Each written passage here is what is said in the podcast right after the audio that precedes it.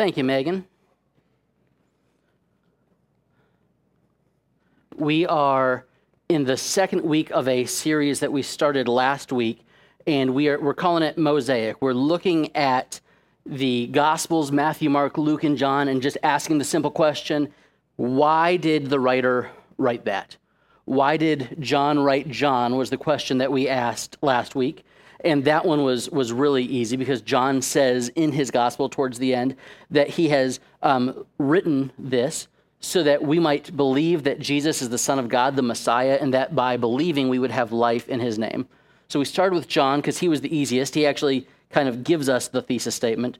But the rest of the Gospels, the synoptics, Matthew, Mark, and Luke, we have to ask hey, what is the purpose of this book? Why was it written the way that it was? Who was it targeted to? And why is this unique perspective something that God, through the power of the inspiration of His Holy Spirit, has decided that we should have all these years later? So here we are now, and we're going to be looking at Mark this morning because Mark was written from a very different perspective by a completely different person than John was. And so we're going to pray, and then we're diving into Mark as Megan just read for us. We're going to be in Mark chapter 10 this morning, and we're asking the question why did Mark write Mark? So I'm going to pray, and then we're jumping in. God, would you bless us as we look to your word this morning? Would you use your word to mold us and shape us and make us into the image of your Son? Father, would you cause us to look at this passage this morning and be reminded that we are not called to anything but to serve you and to point others towards you. Lord, equip us to do that this morning. And it's in Jesus' name we pray. Amen. I love a good story about somebody kind of working their way through an organization from the bottom to the top. I'm not much of an NBA fan, and I'm really not a Miami Heat fan. However, their coach, Erik Spoelstra, who has like coached multiple NBA finals uh, appearances and things, uh, he didn't start off as a coach. He didn't come from a great coaching pedigree, but rather he loved the sport and wanted to work for the Heat and he got a job 20 some years ago as the video intern. He was the intern putting together clips of basketball games to show the players, hey, you got beat here, hey, you played well here. And he started as an intern, eventually got a full time salary, eventually became an assistant coach, and now here he is regarded as one of the best coaches in all of basketball because he started as an intern and worked his way to the tippy top of his profession. Um, my, my Aunt Lynn, my dad's older sister, was a pretty highfalutin executive for most of my life.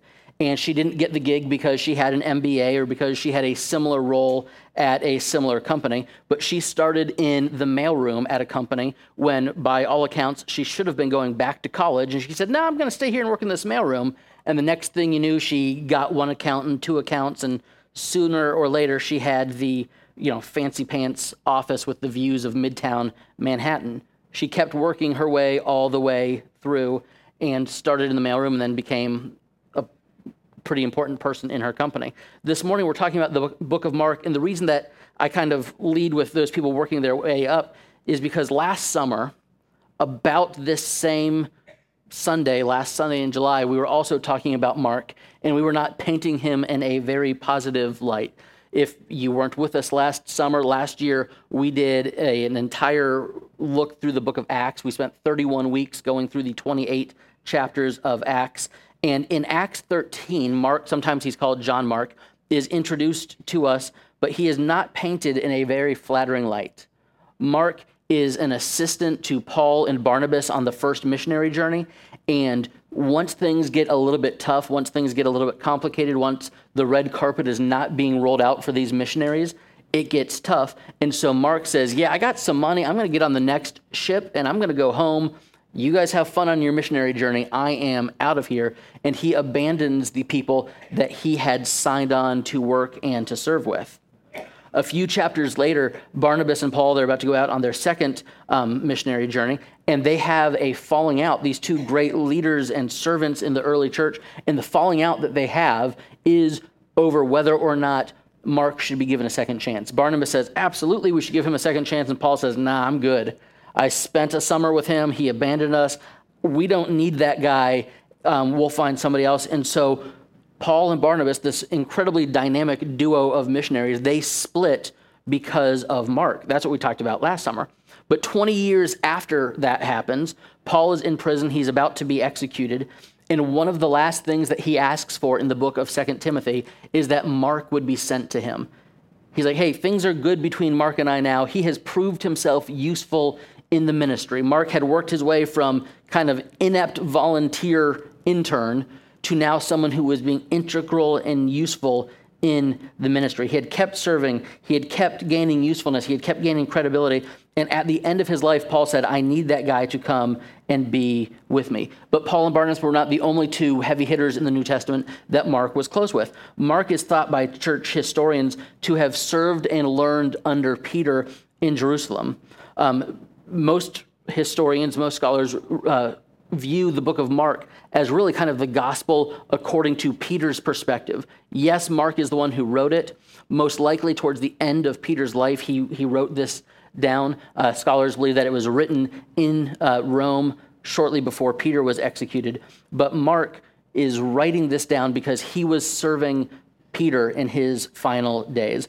There's one little snippet in the Gospel of Mark that is not from Peter's perspective. It is from Mark's perspective, and again, not the most flattering light. Uh, we're told this is after Jesus is being arrested in the Garden of Gethsemane. In Mark chapter 14, we read, um, A young man wearing nothing but a linen garment was following Jesus when they seized him. He fled naked, leaving his garment behind. That's Mark.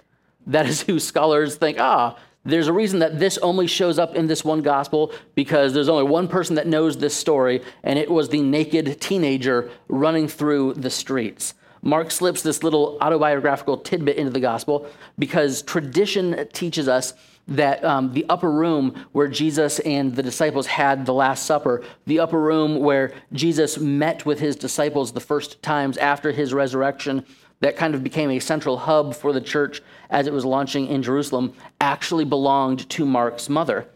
Mark had grown up around the disciples. His formative years were around Jesus' followers, and he followed Jesus and his disciples to Gethsemane and ended up you know, running home for all the world to see.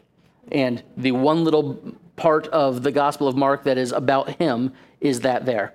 So, Mark now has written this gospel. He's gone from kind of teenage groupie, kind of hanging on the outskirts of Jesus and his followers, to an, to an inept assistant, and then eventually a useful minister. And now he has written the book of Mark. Mark was the first of the four gospels written, most scholars believe. But there are some other pieces of Mark's story that we can put together just from contextual clues in, in the scriptures. Um, and it makes so much sense as to why Mark emphasized the things that he did in his gospel. He emphasized that Jesus came to serve and not to be served. Therefore, as followers of Jesus, our goal ought to be to serve and not to be served. And Mark learned this the hard way. Mark's family was one of means. Again, having Having a banquet hall above your house was a luxury that most families living in one room houses in Palestine would never dream of. And the upper room that Mark and his family owned was so large that they could regularly have 20, 30, some scholars say up to 60 people gathered in that space. This was a family of means. Um, and on top of that, Barnabas, who was Mark's cousin, when we read about him in Acts, he had a substantial amount of property that he was able to uh, allow the church to use the proceeds from. This was a family that had means, they had influence. And so Mark kind of assumed, hey, I'm going to be in charge one day because rich kids grow up to be in charge. And I am a rich kid, therefore I should probably grow up to be in charge. It was modeled for him, it's what he would have expected. But as his faith grew and matured, he was drawn to the fact that Jesus did not pursue power or status. Mark was drawn to the fact that Jesus laid down his power and his status to serve others. So the passage that we're looking at this morning comes in uh, Mark chapter 10, and this is moments after Jesus, for the third time, has kind of gathered his disciples and told them that he was about to be executed. He gathers them like, guys, listen, here's what's coming. And the first two times, they like went on with the conversation like nothing had happened. They didn't really pay attention. And so here for the third time, Jesus says, Gentlemen, we're getting closer to Jerusalem. In just a couple of weeks, I'm going to be arrested. I'm going to be executed. And here is how um, some of the disciples responded to Jesus making that announcement to them. Then, and in the Greek, it's just, it's and then. This is an immediately after. Jesus is done talking. And as soon as he is done saying, I'm about to be executed, um, James and John, the sons of Zebedee, came to him. Teacher, they said, we want you to do for us whatever we ask. What do you want me to do for you? He said. So, as soon as Jesus is finished talking about his impending death, his impending torture, his arrest, his execution, which is only a few weeks away at this point, James and John pull him aside and say, Jesus, we want to have a private conversation with you. Um, we, we got to ask you something. James and John, they're, they're brothers, they're fishermen. They're often mentioned with Peter and his brother Andrew. Peter, James, and John were the three disciples who were the closest with Jesus. Um, someday, I'm going to go to heaven and I'm going to say, Jesus, why'd you leave Andrew out? Huh? Like, come on. But so there's these two groups of brothers that were fishermen working together Peter and Andrew, and James and John. And three of the four get to be on the inner circle, and Andrew gets left out, but that's okay. I'm not bitter about that. So these, these guys are two of the three innermost circle disciples with Jesus. Jesus has just finished telling them that he's about to be executed, and they pull him aside and they say, Hey, Jesus, we want to have a conversation, just us and you. Um, Jesus had a, a, funny history with these guys. When the, the first list of the disciples was given in Mark chapter 3, this is what James, uh, this, I'm sorry, this is what Mark tells us. He says, James, son of Zebedee, and his brother John, to them he gave the name bone energies. Bone en- energies. I, my, my Aramaic is way worse than my Greek, and my Greek isn't good. But so this is a neat little tidbit that Mark does. He includes the Aramaic when he's writing in Greek. So he says, he gave them the nickname Hang on, I practiced this like 12 times in the car this morning. Ah, whatever. Boanerges, uh, which means Sons of Thunder. By the way, Sons of Thunder was also a spinoff of Walker, Texas Ranger that did not last very long. It was about these two Rangers that were sons of, of a preacher whose name was Thunder. It lasted like two episodes. It was bad. But these guys are called the Sons of Thunder, which would make you think, hey, Thunder must be a pretty cool nickname for your dad. It was not. It had nothing to do with their father Zebedee. Zebedee does not mean thunder, but when Jesus met these guys for the first time, he was like, Whoa, you guys are intense. The two of you are like a thunderstorm. Um, I'm going to call you the sons of thunder. My favorite example of just how um, extreme these two were is in Luke chapter 9. The disciples have just been sent out on their own for the very first time. Jesus sends out the disciples and about 60 other people that were the close followers of Jesus, and he kind of deputizes them. He's like, hey, you have the power to do miracles. You have the power to do all these things to point people towards me. So the disciples have gone out and they're like, this is awesome. Like, Jesus has enabled us to do these things to point people towards him. They come back, they're like, wow, Jesus, that was really cool. And Jesus is like, okay, well, we got to keep going on to the next part of our journey. And so we need to find a place to stay tonight. And they go to try and stay in this one village on the outskirts of Samaria. And this village is like, nah, Jesus, we're good. We don't, we don't want you guys to stay with us. We've heard of you. We don't want the attention. We don't want any of that. And so James and John, who just had their first taste of the power of the Holy Spirit flowing through them, this is their response to Jesus when they find out that they don't get to stay in the town they wanted to stay in. When the disciples James and John saw this, they asked, Lord, do you want us to call fire down from heaven and destroy them? But Jesus turned and rebuked them. These guys were sons of thunder. They were intense. They took themselves very seriously. They took what they were doing for Jesus very seriously. So these two intense guys, they hear Jesus talk about his impending death and they pull him aside and they say, Jesus, we want to ask you a question. We're, we want to ask you a favor, but we want you to say yes before we even ask. Can you do that for us, Jesus? And Jesus is like, No, guys. What come on, what, what are you going to ask us? So Jesus says, you know, tell me what you're going to ask you, thunderstorms. And this is what they say. Um, they replied, Let one of us sit at your right and the other at your left in your glory. It turns out that these guys, what they really want, what they're really after, is power and glory. They say, Jesus, we know that you're about to be in charge. We know something big is coming. We don't understand all this death talk that you've been spouting, um, but we know that your kingdom is coming. And when it gets here, like we think we would be a really good like you know vice president and secretary of state. Like jesus we think we should be your number two and three. You can choose which one's which. That's okay. That's cool with us.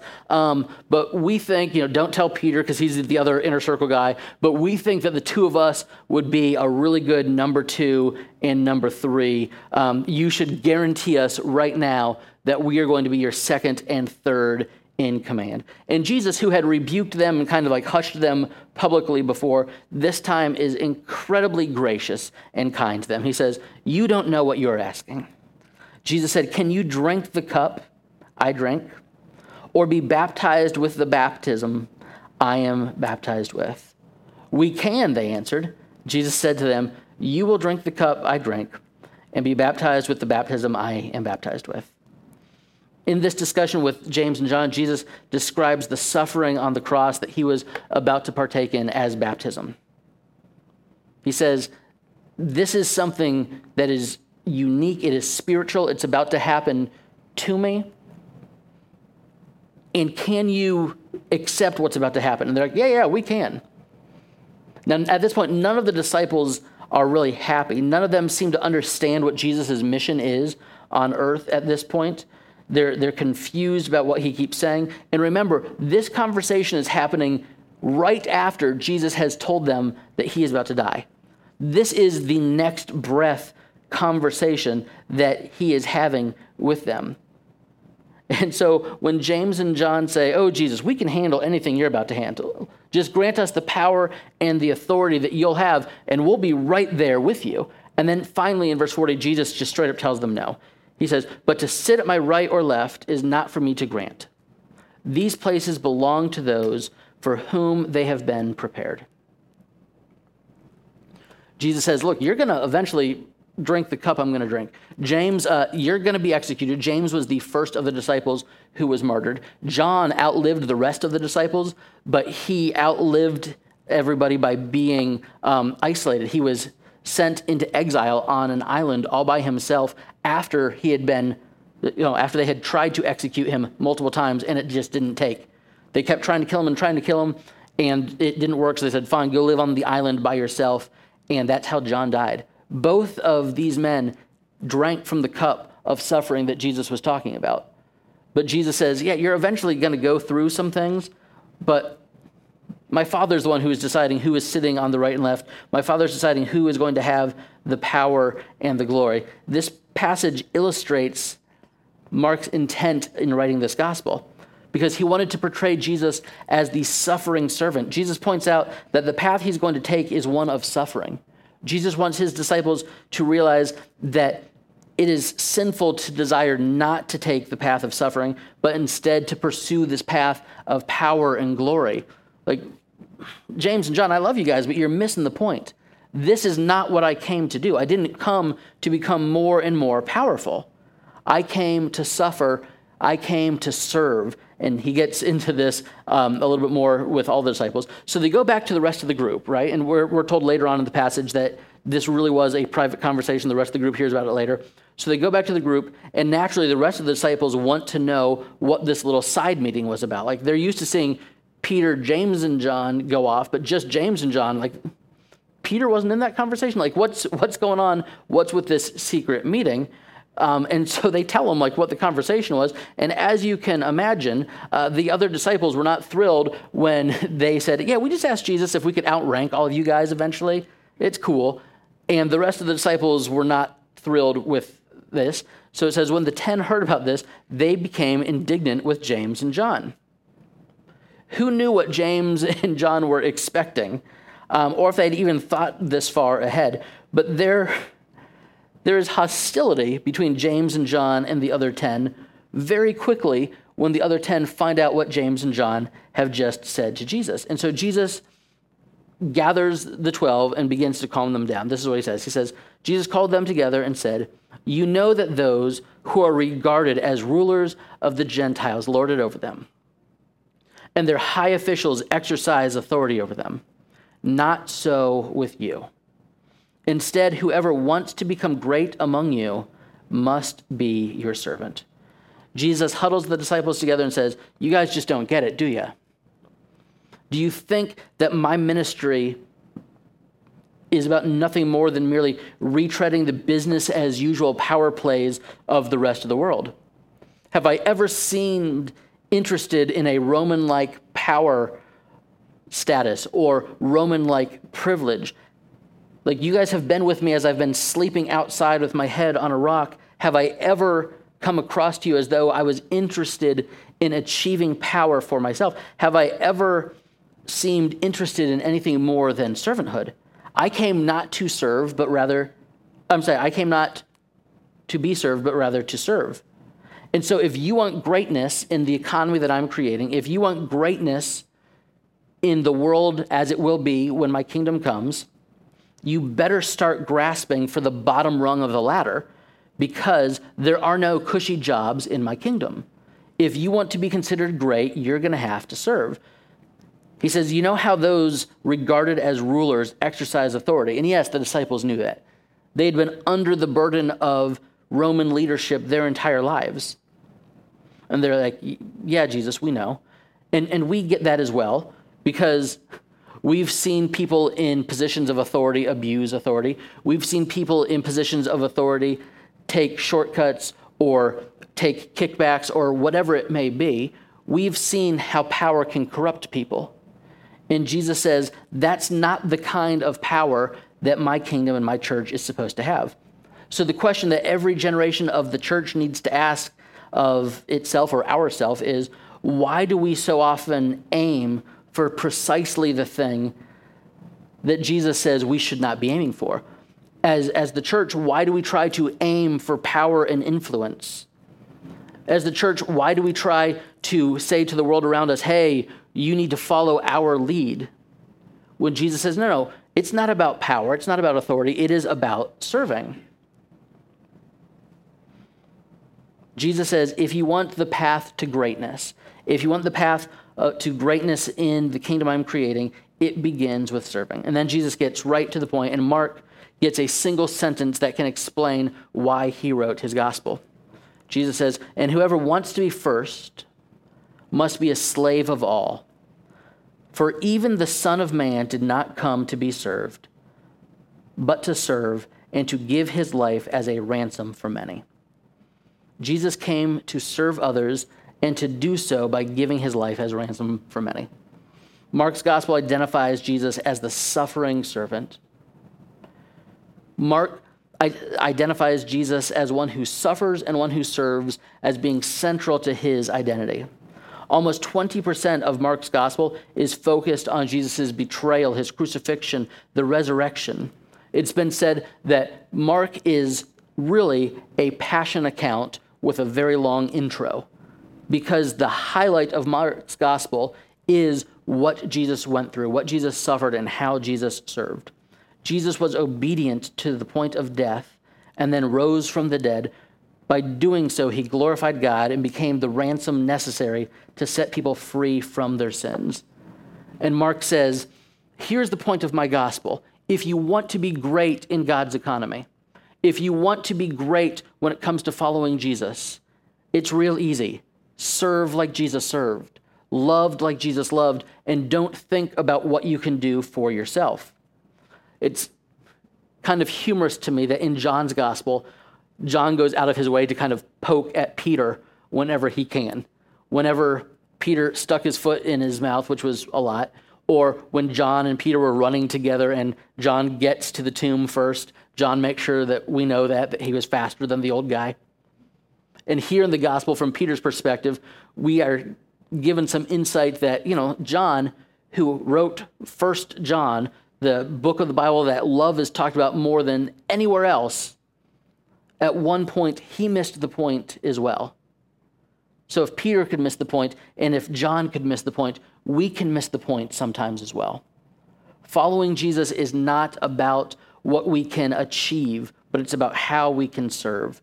Jesus wanted his disciples to understand that the, that the world's power dynamics were not the same as the kingdom of God's power dynamics. Mark wanted us, his readers, to understand Jesus' point. Serving others is the path to true greatness. And Jesus offered his own life as a model of becoming great by serving.